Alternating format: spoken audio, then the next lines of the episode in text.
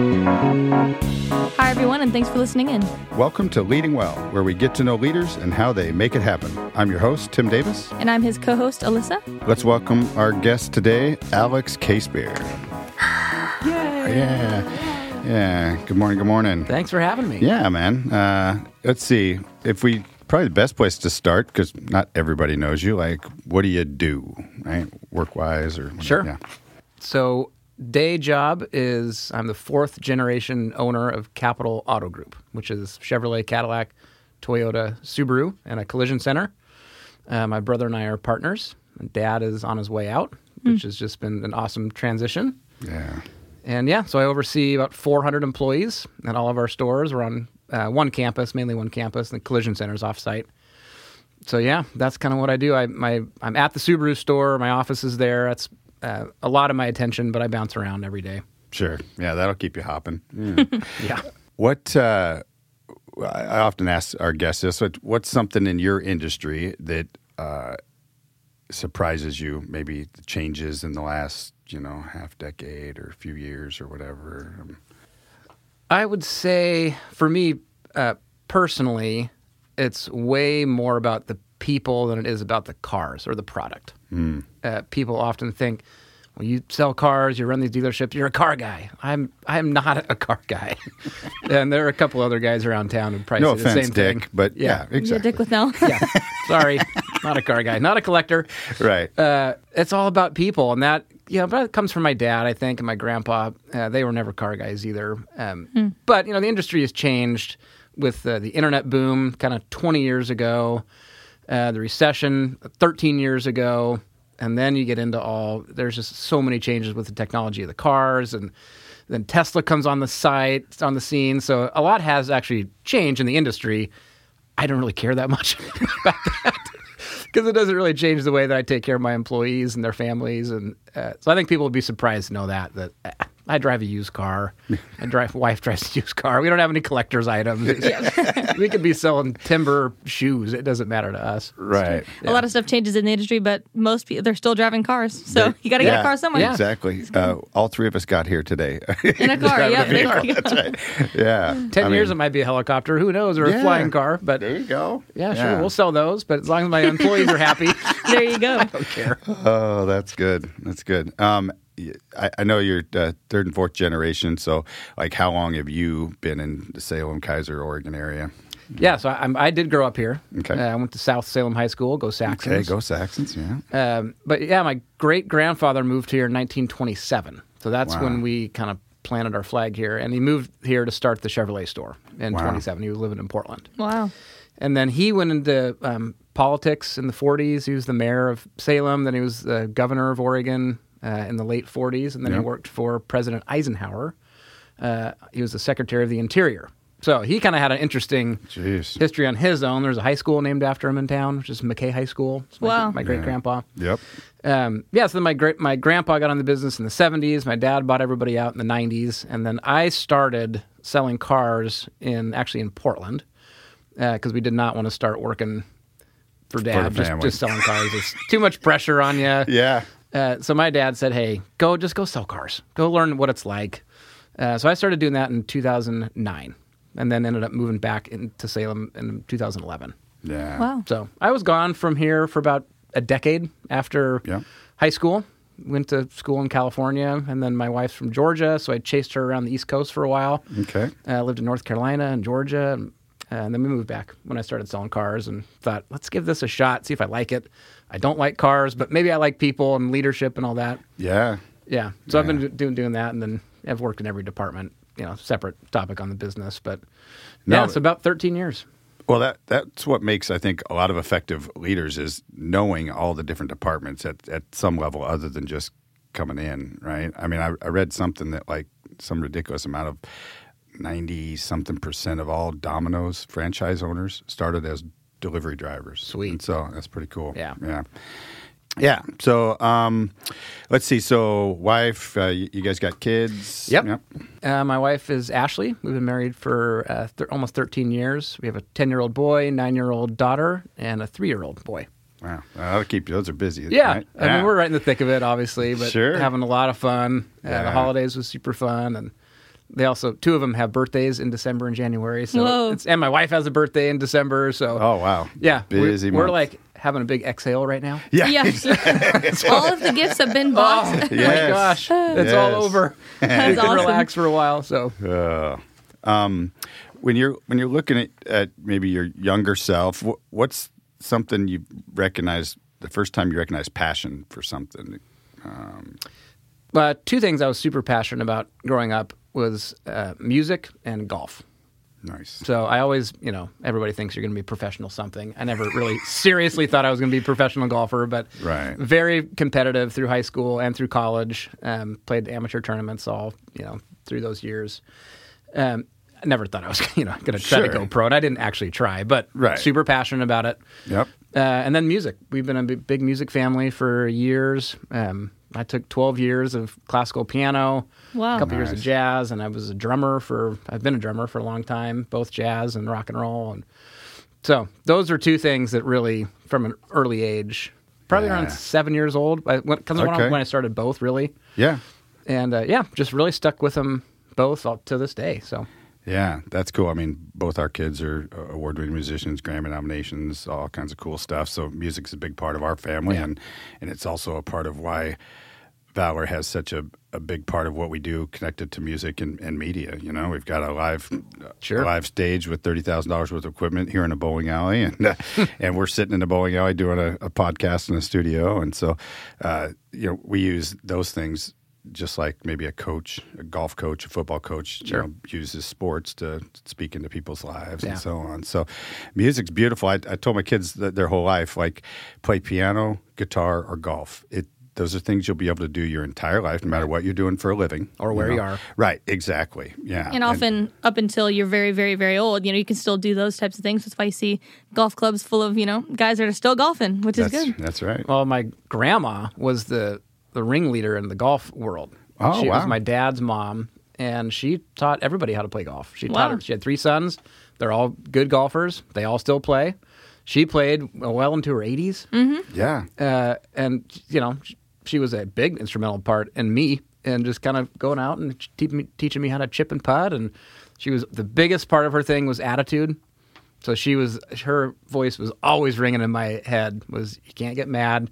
You're out here on a golf course. It's not about the golf. It's about who you're with. It's about nature. and so that was her whole thing. Was just you know Yeah. you can't get too upset over this. yeah. That's the other thing I appreciate about golf is it's you know whether you're playing nine or eighteen, it's at least a couple hours or or four maybe, and and uh, no cell phones ring in. You're able to just really walk and enjoy time with with others. And, uh, Absolutely. yeah. I heard a joke one time that golf was invented so that uh, people had an excuse to go on nature walks together. Because you just, you know, you, you hit a thing and then you walk together and you're going and you're. Well, it's also been said that golf is a good walk spoiled. there you Oh, go. Yeah. There's the other Depending side on of your that. grandma's uh, advice Right. of Yeah, attitude, depending on right? if you Right. were taught to golf by your grandma. That's awesome. Uh, um, we uh, and, and I know a little bit about how you you lead from your employees. So Gabe Garcia and other Yep. are you know friends and so on, and I appreciate you guys and your leadership. Um, we we do similar culture ideas, right? So like around your personality assessment and you know trying to continue to refine to get people on the right seat on the bus. They don't always enter on the right seat, you know, so Yep. to speak, Yeah. and that we find that that right time. But uh, taking into that account, you know, do you are you consider yourself? This is an oversimplification, but like an introvert or an extrovert? Extrovert. Extrovert. Yep. Okay. Yeah. Yeah. and my brother uh, is kind of the opposite. I mean, he's not afraid of being out in front of people. Mm-hmm. Sure. Um, but he's much more analytical, way smarter than I am. I'm more of the big dumb animal out front. Yep. Yep. Not afraid to lead a charge. Um, yeah. Gathering people. Uh, you know, Totally. and- yeah. Uh, but he's a big help in kind of either pulling the reins back on me or like say, hey, let's just let's think about this for a second. I'm with you, but let's just look at it for one more minute before we launch. You know, so he's really good at that. But sure, I'm I'm an extrovert. You know, I, I love being around people and um, in the whether it's community or whether it's at work, um, I love it. Yeah, and I think uh, you know as you're building teams, just like maybe in a marriage, right? So my, I- I'm like you. I'm the. I want to start eight projects. I've got a lot of vision, and and uh, but we still got to have the details knocked out, Yep. you know. And not that I don't care about details. I just don't. They don't give me energy. so like like people in Vision do. So, but we have to have people in our teams or in our families that that uh, can knock that stuff out, right? Yep. Because otherwise, we won't have long term success. then you got to So- surround yourself knowing that you need to surround yourself with those Absolutely. people which my wife is very much like that too will think through things way more than i will uh, we're on the same page on you know pretty much everything Sure. but she'll get us there correctly Yes, exactly. And so yeah it's it, whether it's at home or at work or on a board or whatever it's all about having those right pieces and knowing kind of what makes you work right.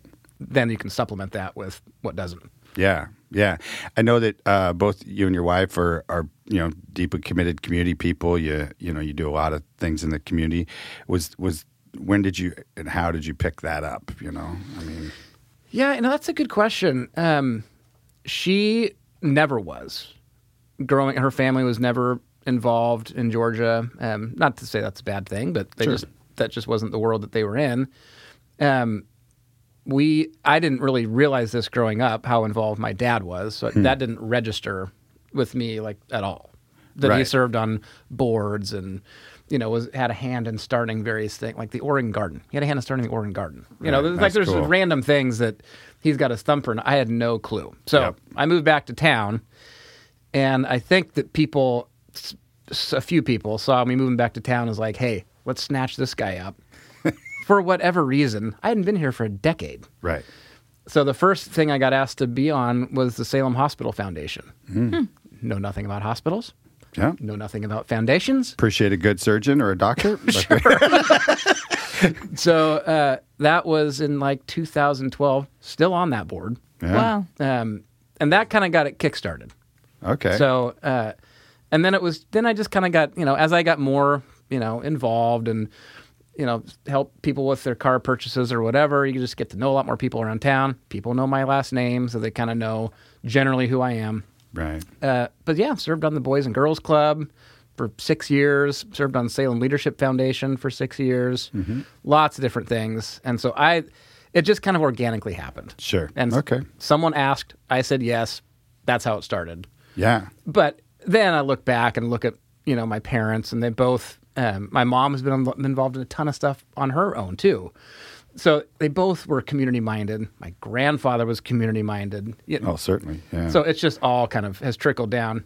No one asked me, to, you know, but they didn't say you got to get involved. You need to, you know, put your stamp on the community. I mean, that was there was no pressure, but it just kind of happened, and it's been Yeah. super great to to touch different for profits, nonprofits, religious, you know, stuff with the economy downtown, Travel Salem and Fly Salem and all that. You know, I'm kind of in, interweaving throughout everything. Sure. And, you know, and for our listeners, um, you mentioned a, really key thing is uh, it's it's one thing to put up a poster. It's one thing to try to make something happen. But if you want to get people involved, uh, really, I call it tapping people on the shoulder. Right? I mean, it's the being asked that that often gives you at least the opportunity to respond, whether I have margin in my life to do that or not. Right? But uh, but that's it. I mean, you know, get out there and ask people to Yeah. get involved with the, whatever great thing you're doing in our community. You know. Well, and don't just ask um, because you you know you want a, a name or a profession or something involved in what you're in. You need to tell them why they'd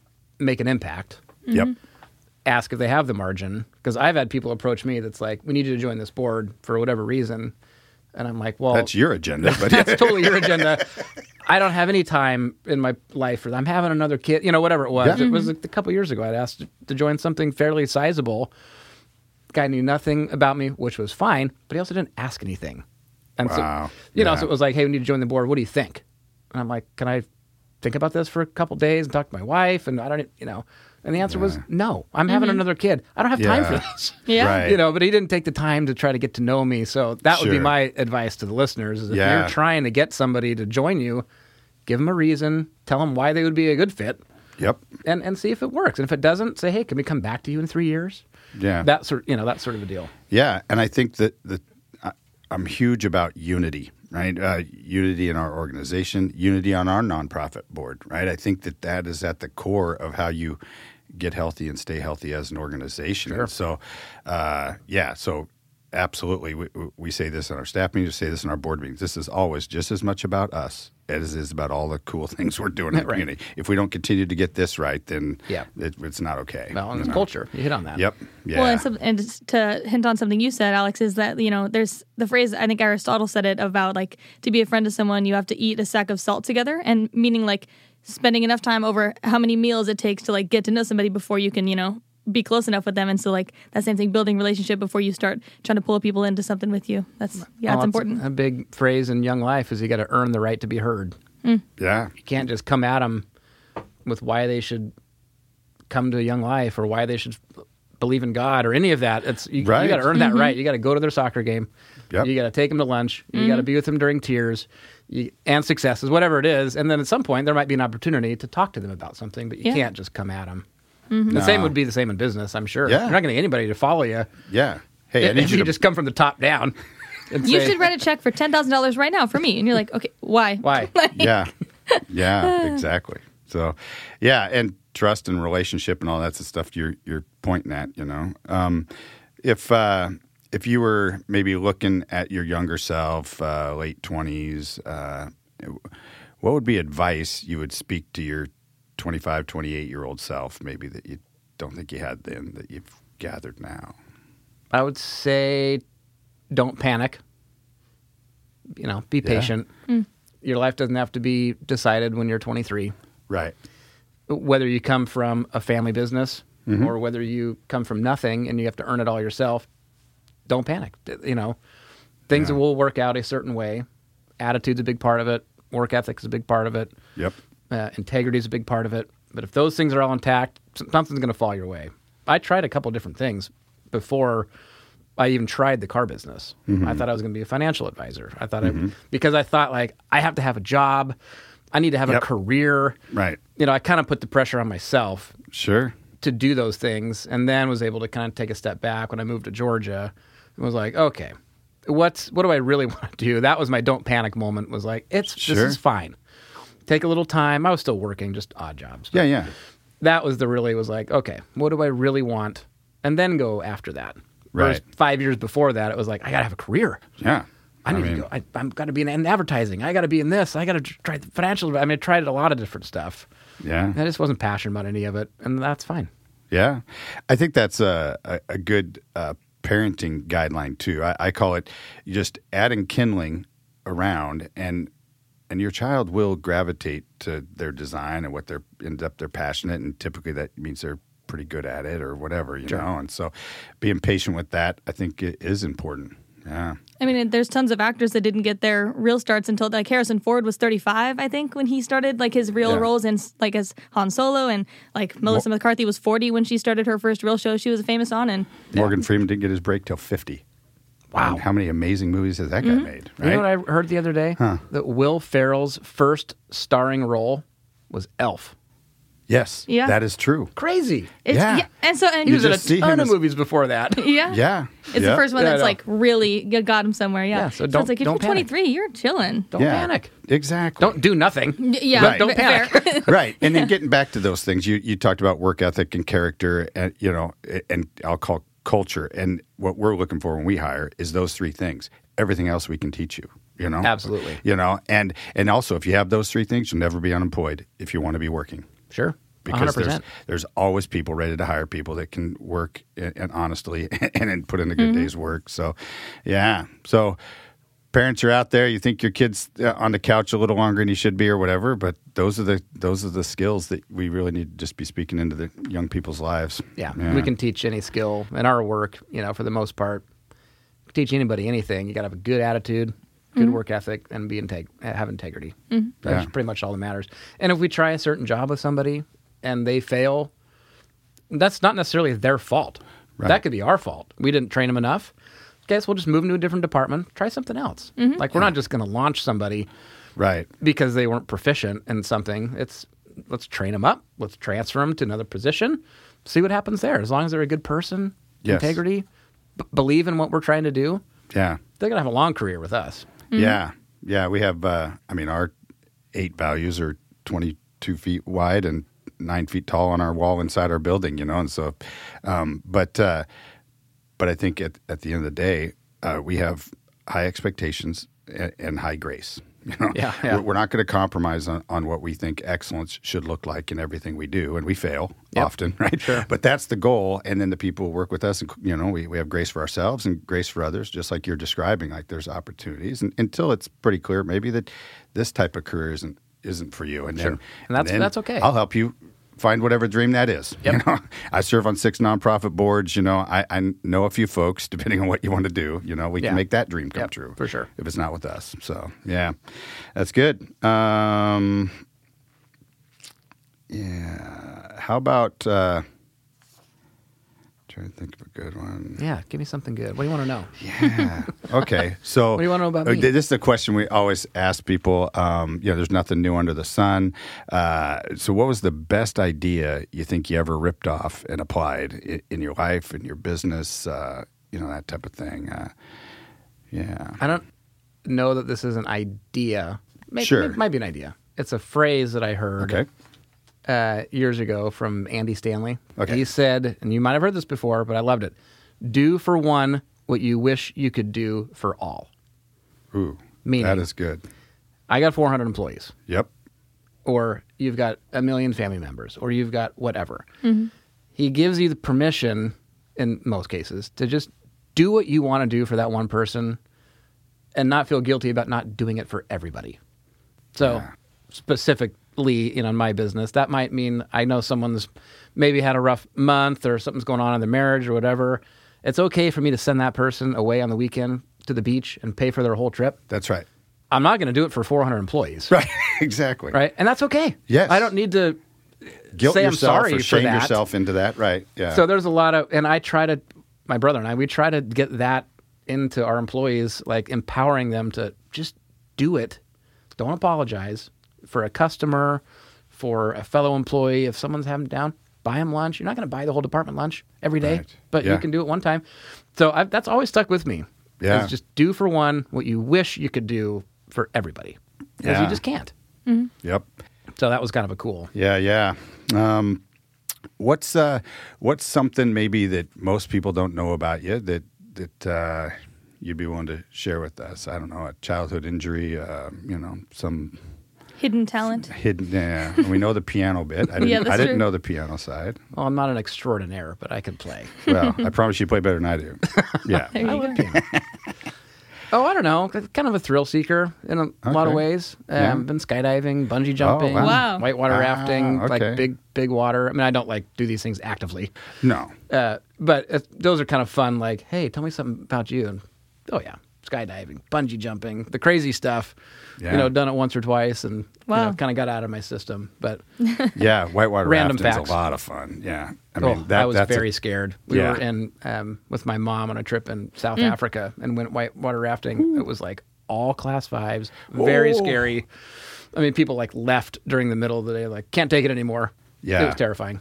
Um, there is people locally and, and listening that have a similar they have a family business or they're people are going to need to transition right from one leadership to the other what's some advice you might give to how you guys feel like you made wise decisions in timing or, or whatever that might look like Well, it, you know, transition can happen quickly or over years, and we were lucky that ours happened over years. Because mm. there are some in our business where the dad will come in, drop off the keys, and say, "I'm done. I'm moving to Hawaii.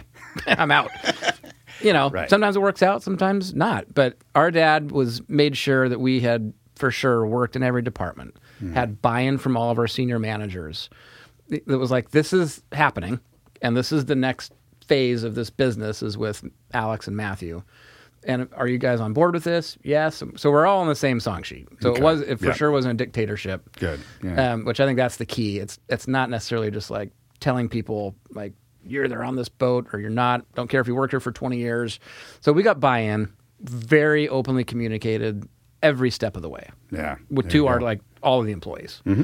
Um, so you know, eventually we got kind of promoted up to general manager, running the stores, and Dad could take some more time off. And first started as I'm, hey, I'm not going to be here Fridays at all.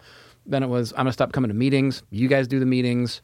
So he very you know sure gently- systematically Yeah. and yeah and it wasn't we didn't plan it No. that way. It just happen that way, and it was very healthy because we and we can still communicate a lot better. Trust me. Sure. But uh, he was just very thoughtful about everything and caring for all the employees that have worked for him for so long, very loyal to him. Yep. Needed to make sure they were going to be loyal to us.